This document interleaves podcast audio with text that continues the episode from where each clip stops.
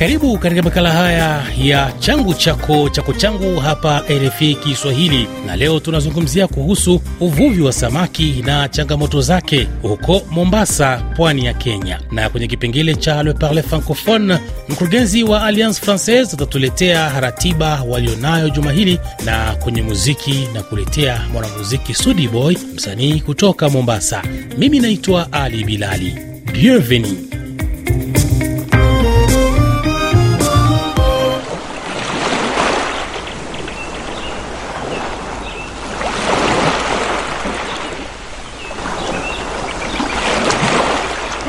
Nam msikilizaji, wengi tunakula samaki, iwe wa baharini, wa ziwani au kutoka popote pale, lakini wachache mno tunafahamu samaki anavuliwa vipi. Katika ziara yangu mjini Mombasa iliyofanikishwa na shirika la Expertise France, nimekutana na wavuvi kadhaa kuzungumzia shughuli hiyo. Nam RFI Kiswahili, msikilizaji, nipo Mombasa hapa na kaka ambaye atatambulisha jina lake.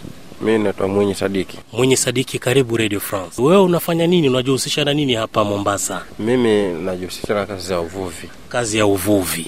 Unajua watu wengi sana huwa tunakula samaki, lakini hatujui samaki anapatikana vipi. Kwa mtu ambaye anatusikiliza muda huu, labda tupe maelezo, samaki anavuliwa vipi? Samaki anavuliwa na mitego kama vile mshipi, nyavu, maema uh, na nafikiri na watu wa kuzamia, hiyo mishipi tuseme. mm-hmm. Ah. Na inakuwaje hasa hadi mpaka kufikia kumpata? Eh, kule inabidi uende kama maji yamejaa, uende ukatege, alafu akishapungua ndo unaanza mambo ya mavuvi. Ah. Na tuseme kwa mfano, wewe kama mvuvi uh, unajiandaa vipi kabla ya kuanza shughuli hii? mpaka uvae vitu vya usalama kama vile life jacket na viatu na hata kuna vifaa kama vile nyavu, ujiandae na vifaa vya kupelekea dau pia ndo uende kwa mavuvi. mm. Ah. na tukiangalia hapa ni kwamba hawa jamaa ambao wako hapa wanakuja kutoa mafunzo labda na kuwawezesha juu ya swala zima la uh, kuwa na usalama zaidi wakati mnapokwenda kuvua, labda hili unalizungumziaje? Kwa kweli usalama ni muhimu baharini. Hata vile mafunzo tunafundishwa, pia kuna vitu vingine tulikuwa hatuwezi kuvitumia kwa, kwa usalama kama vile kujifunga zile life jacket, na tunaona bora sana pia wametupa mafunzo mazuri tuwaweza kuzitumia sahi. Kuna wenzio wavuvi wanasema kwamba hakuna haja ya kuvaa life jacket wakati wewe unajua kuogelea. Unasemaje kwa hilo? Hiyo swala la kuvaa life jacket ni muhimu kwa sababu hata kama wajua kuogelea, lakini ile kuna wakati za kushindwa kupindwa na mshipa kama vile nini ndani ya maji unaogelea kupindua mshipa miguu. Life jacket kama umevaa umejifunga vizuri, basi ile yaza kupeleka tu na upepo, ukawa ile haja kuwa upige maji.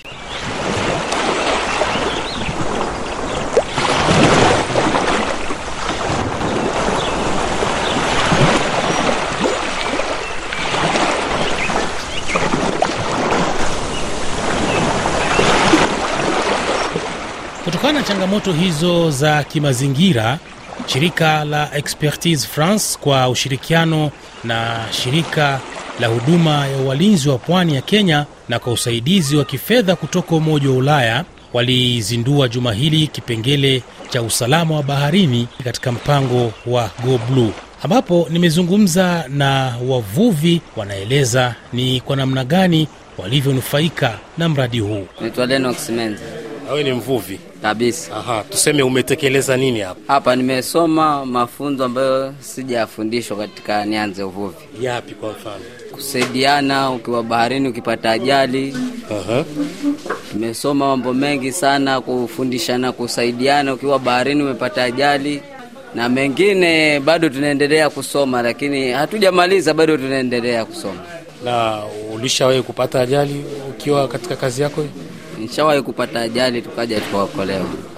Ah. Ilikuwaje? Ah, ilibidi kapteni wetu alikuwa me tuli, tulienda baharini tukapata ajali, mashine kajamu hiyo yenyewe haikuweza kuwaka, alafu kapteni wangu alikuwa na simu, tukaja okolewa. Asante sana. Mzee, habari za saizi? Nzuri nzuri, Mzee, wewe bila shaka ni mvuvi, si ndio? siku nyingi Tumetoka kupata somo hapa, labda wewe umeelewa nini kwenye somo ambalo umetoka kupata?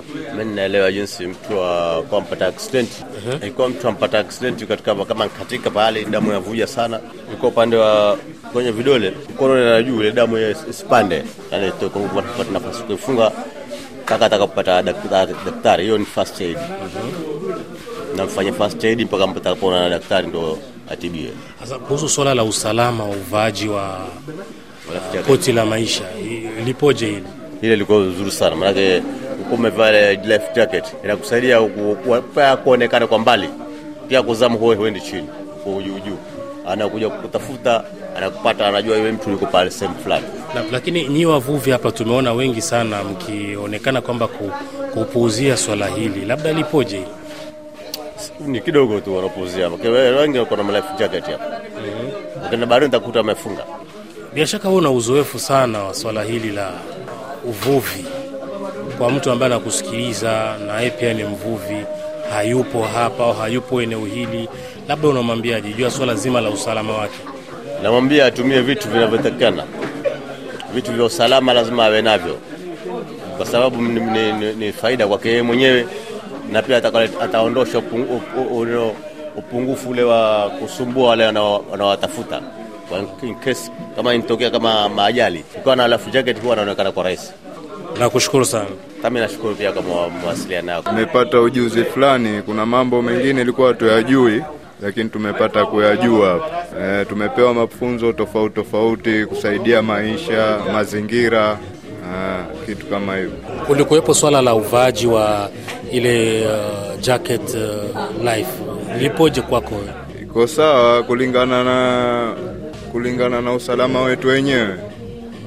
Eh, watu wengi washapoteza maisha juu ya kitu kama hicho. Mi pia naona si vibaya, ametusaidia eh, kwa njia nyingine. Na niko pia na ndugu hapa, unaitwa nani? Wasikiti Kombe. Na wewe ni mvuvi. Mimi ni mvuvi. Tumeona ulikuwa miongoni mwa watu walikuwa wanapata mafunzo hapa, umetekeleza nini? Nimeshukuru sana kwa mafunzo yao ambayo wameniletea leo. Kuna mambo ilikuwa siyaelewi, lakini nimeweza kuyaelewa kulingana na hali za bahari. Kama yapi kwa mfano ambao ulikuwa uelewi? Kama mwenzako amepata ajali ama waenda na boti hivi ameshuka, alafu kuna ile kuwa unamsaidia, huwezi shuka wewe, unamrushia kitu, unamsaidia, unamleta kwa boti ile unaweza kumwokoa maisha. Sawa, niko na mzee pia hapa. Mzee, umetoka kupata mafunzo hapa, la umetekeleza nini? Hapa ametekeleza mambo ya kwenda kule, ukishapata kama ajali ya kupenduka na boti, unaweza kujisaidia vipi? Kama mwenzako ame, amepatwa na ajali pia, unaweza ukamu, ukamsaidia vipi, unaweza kumrushia ile kamba ukamvuta. Na Sasa wewe kwa maisha yako ya uvuvi ishawahi isha wewe kutokea ukapata ajali?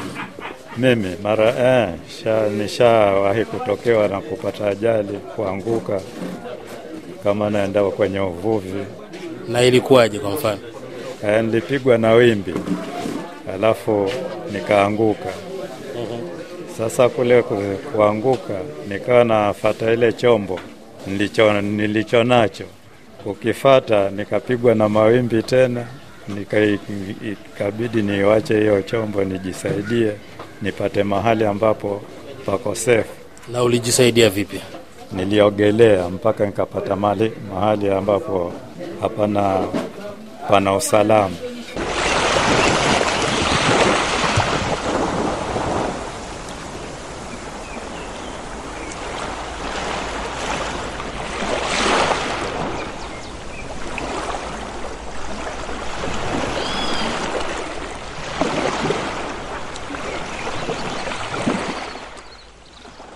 Nimepata fursa pia ya kukutana na kuzungumza na mvuvi wa kike na kumuuliza nini hasa kilichompa ujasiri wa kuwa mvuvi. Kwa jina langu naitwa Agnes Machache, ni mvuvi wa hapa Bamburi BMU. Nafanya uvuvi wote wa malema na uvuvi wa nyavu, na pia nimejitumbukiza kwa diving, scuba diver nimesomea. E, daiva ni mtu ambaye anaweza kuvaa mtungi na kuenda deep sea, kuingia chini kabisa kwa kama nusu saa huko, alafu atoke ukiwa umevaa mtungi wa gesi na oxygen, kila kitu ba- ba- baada ya kuulizia hapa, inaonekana ni mvuvi pekee wa kike hapa. Unafikiri kwa nini wewe peke yako? Hawa- wenzangu wanaogopa vile, sijui ni mili yao ndio wanaogopa ama ni vipi, lakini mimi niliamua tu mimi mwenyewe kujitumbukiza katika uvuvi kwa sababu mia, siku nyingi nimefanya kazi hapa baharini, lakini wenzangu ni waoga. Ah, Na nini hasa ambacho kilikuvutia mpaka ukaona kwamba hacha na mimi nijikite katika swala hili? Kilichonivutia ni sababu wale wavuvi wakienda baharini wanatuuzia samaki bei ile wanataka. Sasa na mimi nikasema wacha na mimi niwe mvuvi nijivunie, ili ni, ni, nijue uchungu wao. Aha. Kwa hiyo ukaamua sasa kuingia na wewe kwenye swala la uvuvi, swala eh, jambo kubwa ambalo umesema ni baada ya wavuvi wa kiume kuuza kwa bei ambao watakayo, si ndio? Mm, Ndio mimi nikaamua kujitosa katika uvuvi. Lakini sasa ukiangalia, unafikiri kwa nini wewe peke yako haujaribu kuhamasisha hata wanawake wenzio? Nawahamasisha, lakini wanaogopa, wanasema mimi ndio ngangari. Sasa na itabidi wananiambia tu niende kama maji madogo hivi, lakini sasa ukifika wakati kama huu, wanasema wako kwa season, hawawezi kuacha pesa waingie kwa maji. Mm. Na labda ukiangalia, unafikiri e, changamoto wewe kama mwanamke ni, ni, ni ipi?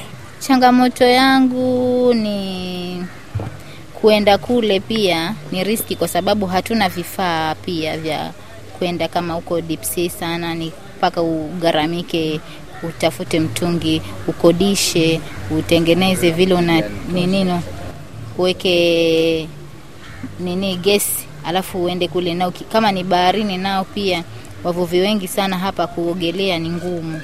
Sasa vile mimi wa asubuhi lazima ni nifanye jog jog, alafu ni niingie kwa maji nijifunishe, na nijifundisha tu kuogelea. Nilikuwa sijui kabisa, lakini kukaja mwalimu mwingine wa kusomesha hiyo scuba diver, ndio tukajitosa hapo ndani. Sasa nikajua kwanzia hiyo siku nikajitoa uoga kabisa, ndio nikaamua kuwa mvuvi, nikaamua kila kitu. Kuna watu wanasema kwamba ukishakuwa mvuvi mwanamke, wakati mwingine uh, samaki hawapatikani. Labda wewe unasemaje kwa, kwa usemi huo? Wenye nimevua nao hakuna siku tulikosa hata siku moja. Tulikuwa saa yote tukienda tunapata kilo zetu tano kwenda mbele, kila siku ukienda tunapata zaidi ya hizo kilo Mungu ametuajalia, na ile ni kama ni kazi, si eti ni mchezo, ni kazi.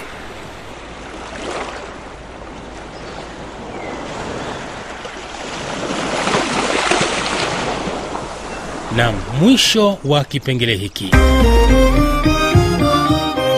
Unaendelea kusikiliza makala changu chako chako changu hapa RFI Kiswahili. Mimi naitwa Ali Bilali, na sasa tuelekee kwenye kipengele cha Le Parle Francophone. Nilipata fursa ya kukutana na Lika Malka, mkurugenzi wa Alliance Francaise ya Mombasa, ambaye anatueleza hapa ratiba ya shughuli mbalimbali katika kituo hicho cha Alliance Francaise Mombasa. Je m'appelle Lucas Malcor, je suis en effet le directeur de, de l'Alliance française de, de Mombasa. Naitwa Lak Analka, mkurugenzi wa aliansi ya Mombasa, ikiwa ni aliansi ya pili mfumo wa Kenya. Kuna shughuli kadhaa ambazo tumeandaa kabla ya mwisho wa mwaka. Kama mjuavyo, lengo letu kuu ni kukuza tofauti za kihisimu na kitamaduni. Kama ilivyo kwenye Alliance zote duniani, tunafundisha Kifaransa kwa watoto wakubwa na wanafunzi Euh, euh. Hususan mwezi huu tumesisitiza kuhusu fasihi ya vijana. Ni mradi tunaupa umuhimu sana uwazi kwa vitabu, inakuza usomaji wa umma, pia ni moja ya dhamira muhimu zaidi. Tumeandaa Jumamosi Oktoba tarehe 29 Children Books Day. Lengo hasa ni kualika mashirika ya uchapishaji, waandishi wa fasihi ya vijana kwa ushirikiano na washirika wa ndani. Euh, les auteurs de littérature jeunesse et également en partenariat klabu za vitabu euh, kuwapendekezea watoto kuja Alliance kwa bure kuanzia saa nne mpaka saa kumi jioni kugundua fasihi za vijana kwa Kiswahili, Kifaransa na Kiingereza. Tumeandaa shughuli kadhaa ili kuwapa vijana shauku ya On kusoma. a prévu toute une gamme d'activités pour, euh, pour donner envie, tout simplement, aux, aux- envie aux, aux jeunes de lire. Na huko Lubumbashi, Institut Francais ya Lubumbashi, Ijumaa Novemba 4 mwaka huu kutakuwa na tamasha la mwanamuziki Medi El Kams ambaye ni msanii mzawa kutoka Kinshasa anayeishi Lubumbashi ambako amekuwa akifuatilia taaluma yake. Medi El Kams ni mwandishi wa More Than Respect, Kimoninga, Bomangai na Mayai. Ni mwimbaji huyu mwenye sauti nzuri ambaye atakupa vionjo vya tunzo zake katika tamasha hilo ambalo hutosahau. Mwisho wa kipengele hiki. Unasikiliza changu chako chako changu, makala yanayohusu utamaduni. Nam, tuelekee kwenye kipengele cha muziki, msikilizaji, na kuletea mwanamuziki huyu kutoka nchini Kenya, uh, Sudi Boy ambaye jina lake halisi ni Sudi Muhamed. Ni msanii maarufu wa muziki kutoka Kenya anayeishi Mombasa.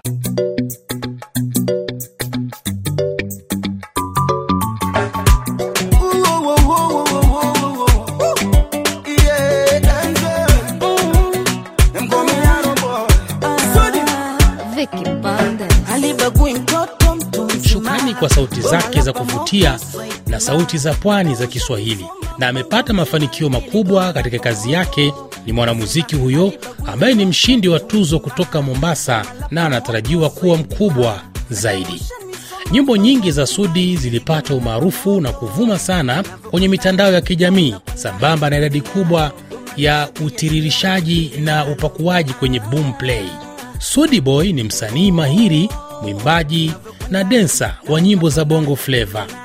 Anapenda kuimba nyimbo zilizojaa hisia za mapenzi. Mifano ya nyimbo zake ni pamoja na naona bado, Iromo, miongoni mwa zingine. Tumalize na wimbo huu naona bado aliyomshirikisha Amilina.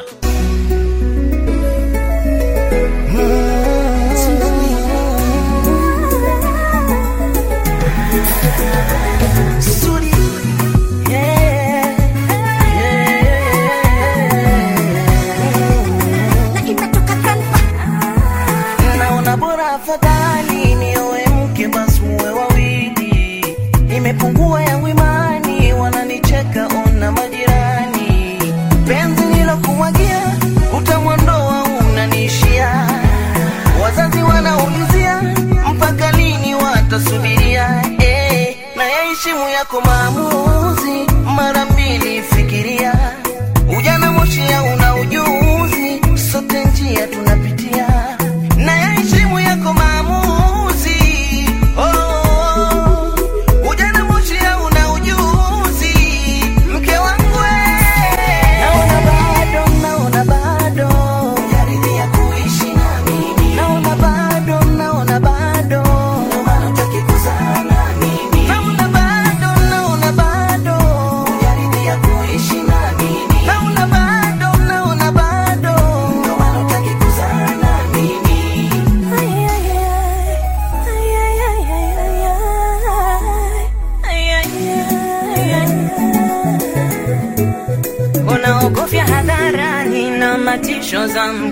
mke wa pili.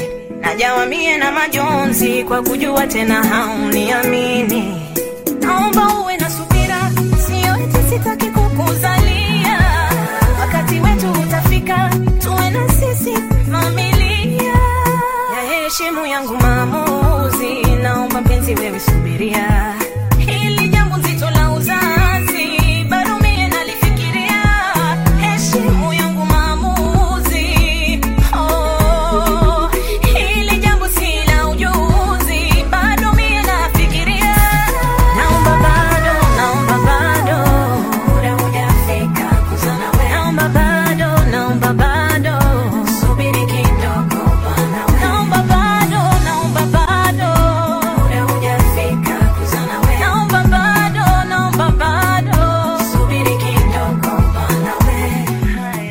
huo naona bado wa Sudi Boy ndio unatamatisha makala yetu ya leo.